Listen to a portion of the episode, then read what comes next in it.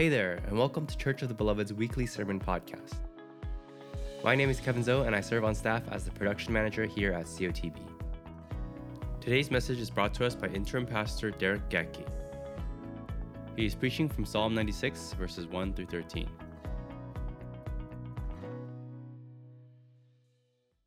We're uh, continuing our series today called The Disciples Toolbox, where we're exploring the basic spiritual disciplines of the Christian faith.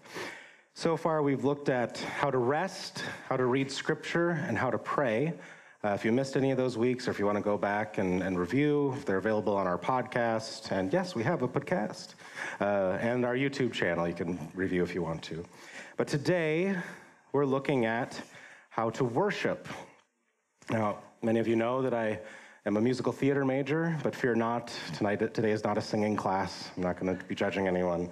Uh, instead, we're going to look at what worship means from a biblical perspective. Uh, is it just singing on a Sunday morning, or is there more to it? We're going to examine three major points. You know, I like my threes. Um, we're going to look at the instinct of worship, the, dis- the discipline of worship, and the transformative power of worship. So, the instinct of worship, the discipline of worship, and the transformative power of worship. Will you please bow your heads with me as we pray for this message?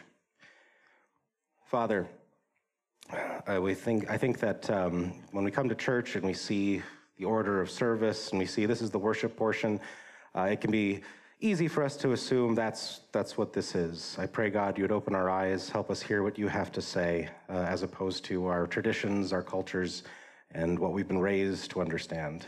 In Jesus' name we pray. I ask that these words be yours, not mine. Amen. Amen. All right, so spiritual discipline of worship. This one is a little different than, oh, sorry.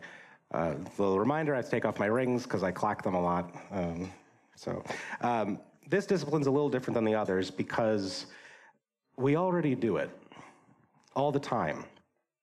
Christian or not, religious or not, everybody worships. That to some degree, if I was to say you need to work on your worshiping or you need to worship more, it's kind of like me saying you need to work on your breathing. You need to breathe more. Like, oh, okay, I don't know how much more I could do. Now, you might be thinking when I say that, some of you might be asking, what? Derrick, I literally do not worship or sing outside of Sunday morning. Uh, and some of you might be saying, Derrick, I literally do not sing even on Sunday morning, but I will stand and nod appreciatively as everyone else around me does. Let me explain with some good old word etymology. Worship comes from the Old English word. Yes, I know we're getting a little nerdy, but uh, the Old English word worthship. Uh, it was a word used to describe something as being worthy or deserving of honor. So, when I talk about worship in the modern context, think about the things in your life that you deem worthy or deserving of honor. For some of us, and let's be honest, because some of you have confessed this to me, Taylor Swift is deserving of honor. She is worthy uh, or whoever you jive to, Beyonce, Blackpink, uh, whatever group you think is worthy of honor, they deserve it. So you show that to them.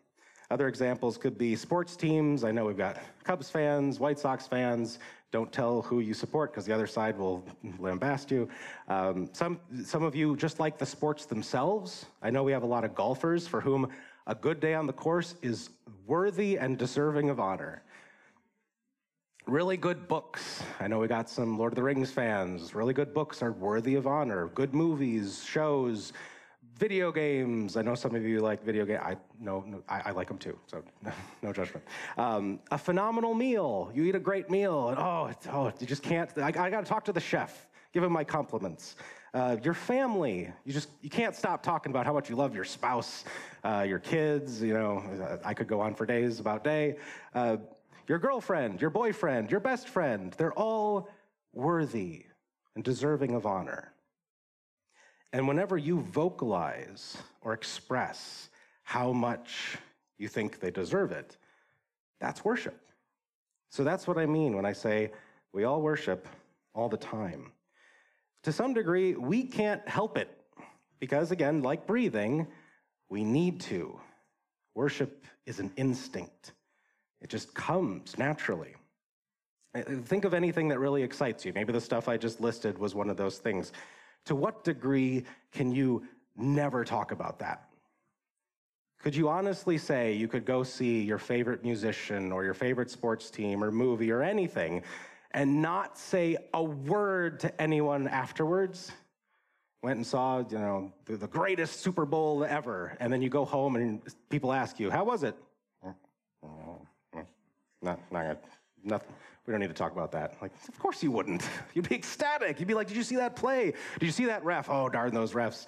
Or, or did you did you hear did you hear the latest uh, Taylor Swift album? I'm going to use Taylor Swift a lot because I'm not very plugged into pop culture music. But anyway, um, even something as small as just taking a bite of something and going, "Mmm," that's worship. Uh, give you a specific example from my own life. Uh, based on the box office receipts, I'm assuming all, most or all of you saw Avengers Endgame. If you didn't, I apologize because I have to spoil a moment again. I'm, i know I'm the, I'm the spoily pastor, I'm sorry. Um, there's a scene at the end. The, the movies have been building up. Uh, one of the Avengers, Thor, is a god, and he has this weapon called Mjolnir. It's a mighty hammer, and the movies have established that no one can move that hammer except for Thor. There's an enchantment on it that says, only he who is worthy of the power of Thor may wield this hammer. So the whole movie, there's lots of jokes, like the Hulk tries to pull, pick it up, he can't move it. And then at the end of Avengers Endgame, when everyone everything looks bad and the big bad Thanos is like wiping the floor with everyone, it looks like the end of the it's all gonna fall apart. Captain America picks up the hammer. And in my theater, people cheered. I cheered. We had standing ovations in the theater. Who were they cheering? Chris, Chris Evans, the actor, was not there. He couldn't take a bow for his performance. The writer directors, the Russo brothers, they weren't there. The overworked, underpaid CG artists were not there. Who was hearing this? No one. We couldn't help ourselves. The moment was too worthy to not acknowledge. Little side note, it also warms my heart, even in a post Christian society. We can't help but cheer at the idea of a man proven worthy of godhood smashing death in the face with a carpenter's tool. But I digress. Now, there are times when, again, this is instinctive. We just react. We feel the sensation that this is a cool moment or a good thing, and we, we, we worship. We can also react to God in the same way, just instinctively. Like our passage opens, uh, our passage today, Psalm 96. Oh, sing to the Lord a new song. Sing to the Lord all the earth. Sing to the Lord. Bless his name. Tell of his salvation from day to day. Declare his glory among the nations, his marvelous works among all the peoples. we just can't help. But these are all examples of what I'd call surface worship times when we find joy and beauty in the world or even God, and we react accordingly. But there's a different kind of worship, a deeper kind that's interwoven in our hearts, and we need to take a look at. Uh, back in the fall, when we went through the Ten Commandments, the first and foremost of those was, You shall have no other gods before me. And as it laid out, I was, I was blessed to be able to, to preach that message. And in that message, I touched on the idea that we were created for love and worship. It's as much a need for us as eating, breathing, and sleeping. But God created us to live in a cycle of love and worship with Him, where we could bask and rejoice in who He is. When we turned away from Him, when we decided to try and fulfill our needs ourselves, to some degree, when we decided to worship ourselves, we broke that. We broke the cycle. And then we consequently broke ourselves. And now our broken inner engine grasps at whatever it can find to fill that God shaped hole. The idea, when we talk about idolatry, that's what we mean. The idea of idolatry is that when we talk about serving other gods, we're talking about how we've allowed our worship instinct to latch onto something other than God and make it the primary fuel of our hearts.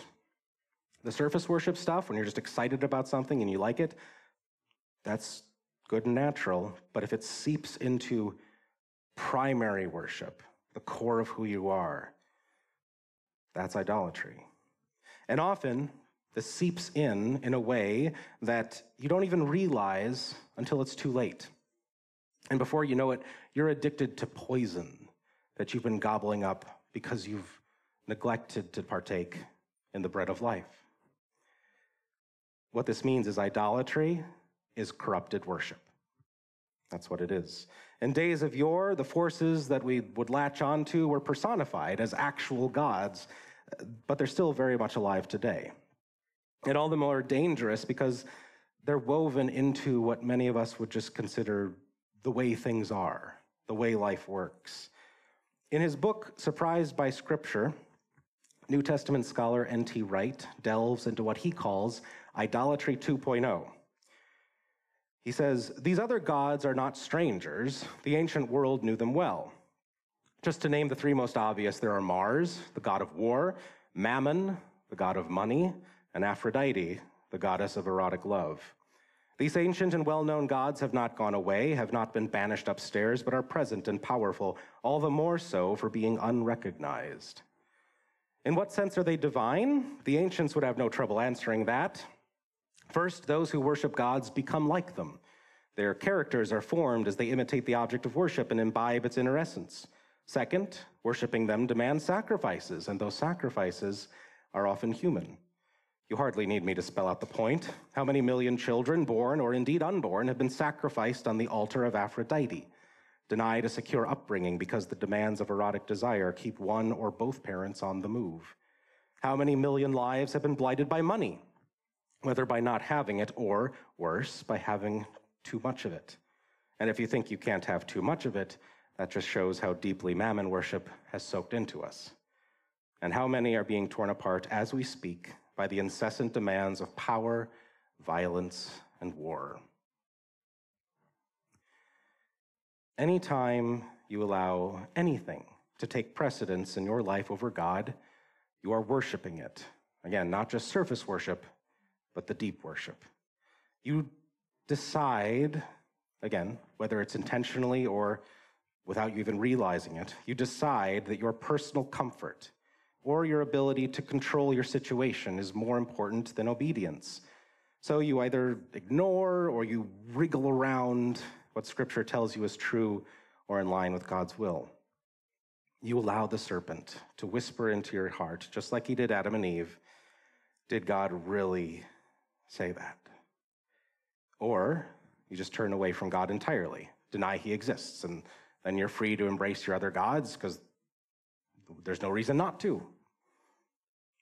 But this is all a trap. You may think you're maintaining control, but all you're really doing is handing control of your heart and life over to something other than God.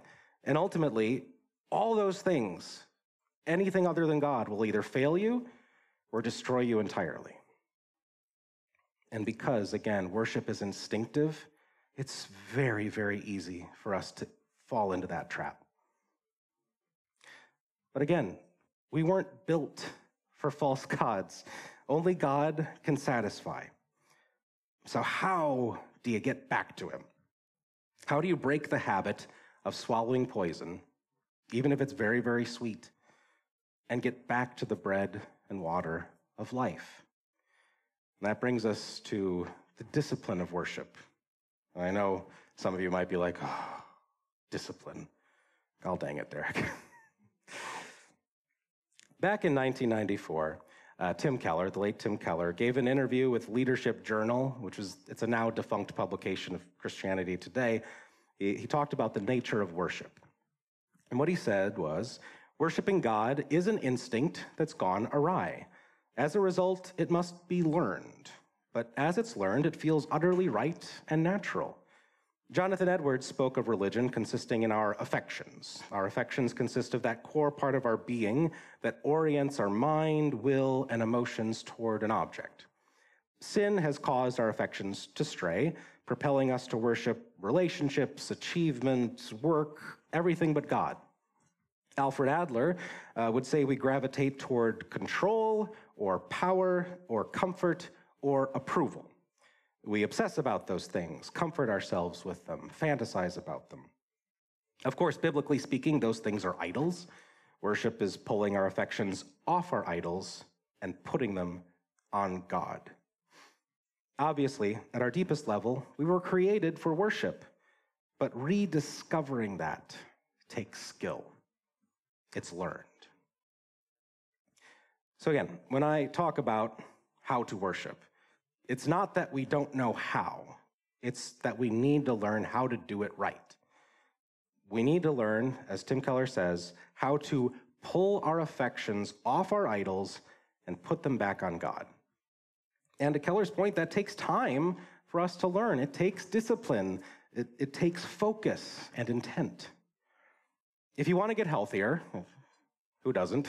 Physically, mentally, whatever, you can't just keep doing what you've been doing and hope things will work themselves out.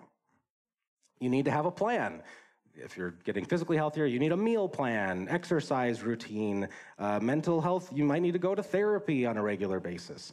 You need to turn away from what you've been doing, bad habits, bad food, what have you, and turn towards something else good habits, good food. And then you need to continually focus and stick with it day in and day out.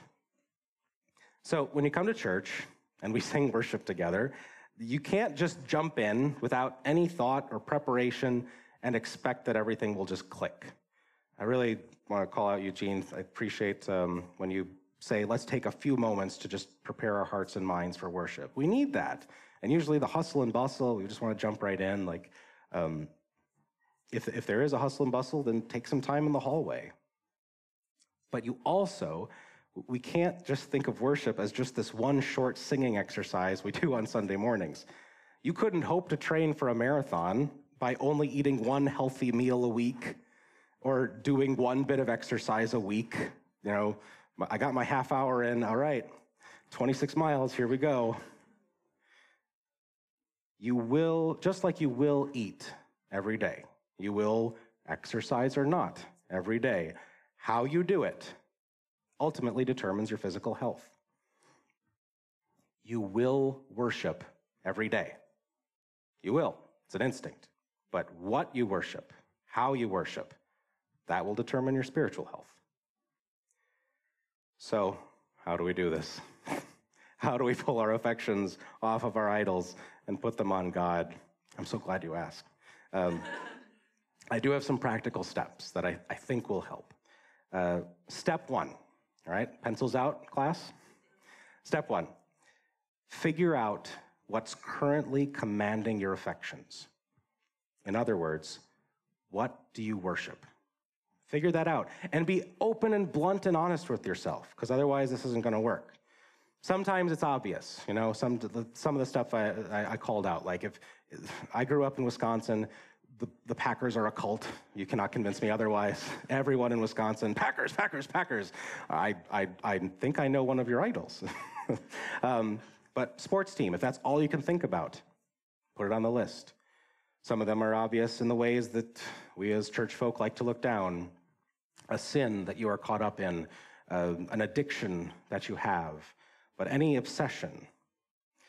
Sometimes it's a less obvious idol, especially in a religious context. For example, are you in love with God and seeking Him?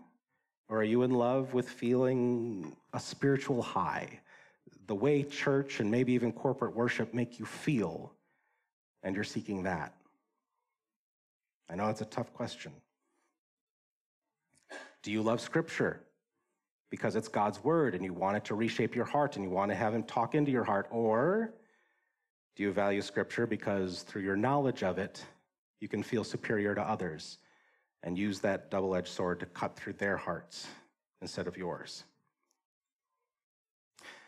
If you're not sure what you actually worship, and thus what commands your heart, ask yourself these questions What gets you excited? What gets your heart pounding? What is it as soon as you hear someone in another conversation say, Yeah, I saw this today, I got to get into that conversation?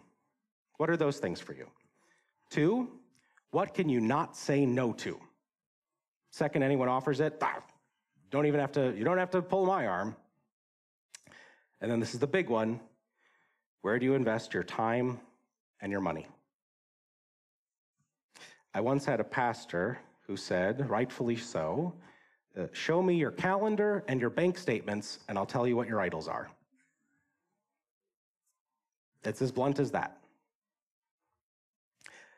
Now, this is just the assessment stage, but it's vital if you want to break free of corrupted worship. You have to know what you're breaking free from. Step two, figure out why you worship those things. In other words, why are they attractive to you? Because we only worship things when they're attractive to us, when we find them beautiful, when we're getting something out of them.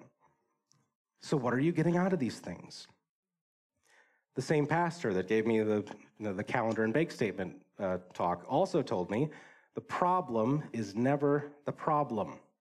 There's always something deeper that's actually driving you. If you're in a real bad spat with your spouse, and the surface argument is, you won't let me watch whatever show that I really want to watch, that's not the problem in that relationship. It's not. But finding out what that is, that takes time, that takes thought, that takes honesty. As Keller called out, uh, according to Alfred Adler, and for those who don't know, and I didn't know until I found, uh, learned up on him, he was the founder of individual psychology. Okay. Alfred Adler said that we as humans tend to gravitate towards control, power, comfort, or approval. So if you're trying to figure out what is it that's attractive to me about this, that, or the other thing, start there. Is it control? power, comfort, or approval. The tricky thing is, you could find all of these in pretty much any idol I could list uh, sex, career, money, social media, video games. You could find some aspect in any one of those. So, which of those do you gravitate towards? That's the question. Step three once you've figured out what your idols are and why you find them attractive, connect the dots and see that what you are trying to get out of your idols is infinitely greater in God. And then go to Him for those needs. Just like junk food will fill you up but leave you rotten inside, idols can make you feel full, but they can never satisfy. You'll always want more. That's why Jesus calls himself the bread of life. John chapter 6. Jesus said to them, I am the bread of life. Whoever comes to me shall not hunger, and whoever believes in me shall never thirst. He's not talking about physical hunger and thirst, it's spiritual. You will always be spiritually starving if your worship is idols. Always. You'll always want more. You've heard, you've heard the stats on uh, uh, addictions. Some of you might be caught up in addictions where it started with one beer or a glimpse of someone naked. And very quickly, that wasn't enough. And it builds, and it builds, and it builds. You'll never have enough. Self examination, cataloging our idols, and then deciding, oh, yeah, I need to go to God. Well, that only gets us so far. We have, just like improving our physical health requires a constant reorienting of our minds and our bodies, so does our spiritual health. It's constant. We always have to keep going back, double checking, reassessing. In our psalm today, the focus is as much telling us to rejoice in God as it is an active example of doing so. Psalm 96, again, go, going back to the beginning. Oh, sing to the Lord a new song. You, sing to the Lord, all the earth. Sing to the Lord, bless his name, tell of his salvation from day to day, declare his glory among the nations, his marvelous works among all the peoples. This is as much instructional as it is declarative. And look at those words marvelous works. How do you know they're marvelous? because you've seen them, you remember them, you think about them. Using an adjective like that requires thought, it requires reflection. The, the passage, our psalm, goes on to call out why we should do this, why sing a new song to God. Comparing God to the other things we might be tempted to worship and calling out how much better He is. Uh, verses four through six. For great is the Lord and greatly to be praised. He is to be feared above all gods. For all the gods of the peoples are worthless idols, but the Lord made the heavens. Splendor and majesty are before him, strength and beauty are in his sanctuary. Ascribe to the Lord, O families of the peoples, ascribe to the Lord glory and strength. Ascribe to the Lord the glory due his name. Bring an offering and come into his courts. Worship the Lord in the splendor of holiness. Tremble before him, all the earth. This is a recurring theme in the Psalms and indeed the whole Bible that worshiping God involves refocusing on why he is worthy of it. Why is he deserving of honor? Because if we just rest on our laurels and be like, yeah, God's good, God is love, what does that mean to you? You need to think about what that means. You need to, to meditate on what that means because the words alone aren't going to do it. At the beginning of this series, uh, the first one, How to Rest, I mentioned that I, I, do worry we see spiritual disciplines as kind of a necessary evil. You know, they're the hard and boring things that, that you have to do to be a good Christian. So there's, you know, like there's a little guilt, there's a little shame if we're not doing it right or not doing it enough. But think about the things you worship, the stuff you embrace, the stuff you do that is hard and boring to other people, but it's not for you because you love what you worship. Again, sports. Some of you guys love working out. Praise God. I do not. for me, that's hard and boring, but you love it. I've heard about the runner's high. God has cursed me. I, I cannot have the runner's high. I have never experienced it. I do not know this myth of which you speak, but some of you have it. And you, and you embrace it. You run for it. You'll go like, uh, one of you, I know, I think Jeremy, you'll run like 10 miles a day. It's like amazing. For me, I could never, I die. Taylor Swift, again, any musician that you love, you could crank that music as loud as possible. I like instrumental music. So, um, you know, classical movie soundtracks, things like that. So for me, it's like, it's nice to hear every now and then, but I'm not going to obsess over it. I'm not going to memorize the lyrics. I'm not going to wear the merchandise. These activities that are easy for you are natural reactions to what you worship. So even if there are aspects to pursuing things that you love that aren't always fun or easy, you're still driven because you find something beautiful and attractive in it. You want to get closer to it. You want more of it in your life. We do this naturally. Just as you can't help but offer surface worship to things you find attractive or beautiful, if you truly come to understand how beautiful God is, worshiping Him will, as Tim Keller put it, feel utterly right and natural. How do we know God's beautiful? Again, if we just fall back on words, is that going to do it? We know God's beautiful because He's the source and author of beauty itself, including the stuff we worship instead of Him. Music, He invented that.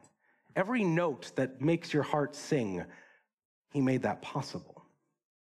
Nature. I, I, know a lot of you guys like to hike and see the, the glories. He sculpted the mountains. He, he paints happy trees for real. Some of you older folks know that reference. The physics necessary for sports to even be possible, the fact that a ball will fly through the air, God crafted that arc every time. Love just the ability to love, the fact love is a thing. You know how easy it would be for this universe to exist without love and just function? Beauty. Everything you find beautiful, He created. There's a spark of Him in it. Taylor Swift might have written a lot of great hits, but God wrote Taylor Swift. Am I wrong? No. Idolatry is when you worship creation instead of the creator. Can we learn to turn that around? Can you go past the surface of what you love and see the true beauty at the center of the universe? The one who loved you all the way to hell and back. And he's still calling with open arms. When you do, when you find that beauty, when it grabs your heart, you might start to see some surprising changes. And that brings us to our final point the transformative power of worship. Earlier, when I quoted N.T. Wright and his thoughts on idolatry, uh, he made a statement that I'd like to return to. Those who worship gods become like them. Their characters are formed as they imitate the object of worship and imbibe its inner essence. The Bible summarizes this to some degree. In Luke chapter 12, Jesus says, For where your treasure is, there will your heart be also. Worship defines not just where your heart lies, but eventually what your heart looks like, and consequently, what you look like. Regardless of what you worship, the more you do so, the more you grow to resemble the object of your worship. Again, if you guys worship physical health, you're going to look swole, right? like after a while. If you worship um, a sports team, you'll be covered in merchandise, your posters on the wall, all you can talk about. It affects everything. But if you worship money, you'll become greedy and selfish, like mammon. If you worship sex, you'll become lustful and wandering, like Aphrodite. And if you worship power, you'll become cruel and controlling, like Mars. But if Jesus is the object of your worship, and you consistently work to put him at the center of your life, then you'll grow to resemble him. And if the world needs anything right now, it's more Jesus. Can I get an amen? if you want to see transformation, like real transformation in your life, in the lives of your friends and family, your city, your nation, the world, it starts with what or who you worship. We Christians tend to marvel at the book of Acts. Uh, you know, it opens chapter two. Peter has gone from, you know, the, the untrustworthy fisherman who's like, no, I don't know what to do. And then Holy Spirit comes and gives a sermon, and 3,000 people are saved in a day. That, that's a mega church in one day. And we're just like, whoa, what's going on here? Why can't we see results like that? First off, stop being concerned about results. Second, we saw the disciples transformed to reflect the one they loved. They performed miracles. They preached boldly. They laid their hands on people and they were healed. Do you think that's not possible anymore? When they were confronted by the Pharisees in Acts chapter 4, Luke tells us, Now, when they saw the boldness of Peter and John and perceived that they were uneducated common men, they were astonished and they recognized that they had been with Jesus. They saw Jesus reflected in these common, uneducated men. People ask a lot how they live out their Christian life outside of church and community groups. Like, how do I live out my life at work? How do I live it at home with my secular friends? Like, how? I don't have all the answers, but I will say you can't help but share your passions with others. And you certainly can't hide what you truly, actually love. Just like you can't do that, every aspect of your life will start to reflect Jesus if you let Him have that top slot. You know what it's like to see someone at work in your fr- or in your friend group who's obsessed with something. You know, that one guy who just will not stop talking about League of Legends. just please, yes, I get it, you love it. But it affects everything what they say, how they say it, what they wear, what they do. And it's not just that they can't help it, it's that they rejoice in it. They can't contain their excitement. The more you fall in love with Jesus, the more time you spend with him with some of our other disciplines, reading scripture, praying, the more that you do that, the more that that love, that worship will fuel you to do amazing, dangerous, even scary things. If you love Jesus more than your career, you'll start doing stuff that many would consider career suicide. You'll be honest to a fault. You'll stand up for someone else to your boss. You'll take the fall for someone else's mistake. And as scary as that is to think about, and I'm not saying like do that and then you will be transformed. No, you have to be transformed first, otherwise, you can't do that. And as scary as that is, if you saw someone else doing it, wouldn't you want to talk to them? Wouldn't you want to get to know how they tick? Wouldn't that be attractive? We look at people doing that in public. Anytime someone takes a risk for someone else, and we're, we're drawn to it. It scares us to think about doing it ourselves, but we would, how could we not want to go talk to those people? They stand out like a light on the hill. If you love Jesus more than your friends or family or spouse, you'll actually start loving them deeper and more sincerely. You'll find that what you really loved about them was how they made you feel, not who they were. And now, with Jesus at the core of your life, where you don't need them to make you feel better because you are already amazed by what Jesus has done, now you can love them the way God does selflessly, honestly, and most likely in a way they may have never seen before. And if you love Jesus more than yourself, which is the ultimate idol, you'll find a freedom you didn't even realize you needed. All the self worth, the approval, the love and fulfillment you've been scrambling to find and hold on to, it's all in Him. And it's being offered you in waves upon waves beyond your ability to contain it. Just as the moon has no light aside from how much of the sun it gets. If you want to be light in the darkness, and I think we do, you need to position yourself to reflect as much of God the Son as you can. And the more you do that, the brighter you will shine, the brighter you will feel. Again, you'll be bathed in the light of the sun on a regular basis. And the more our worship will go out into the world and give God more glory. Let us pray.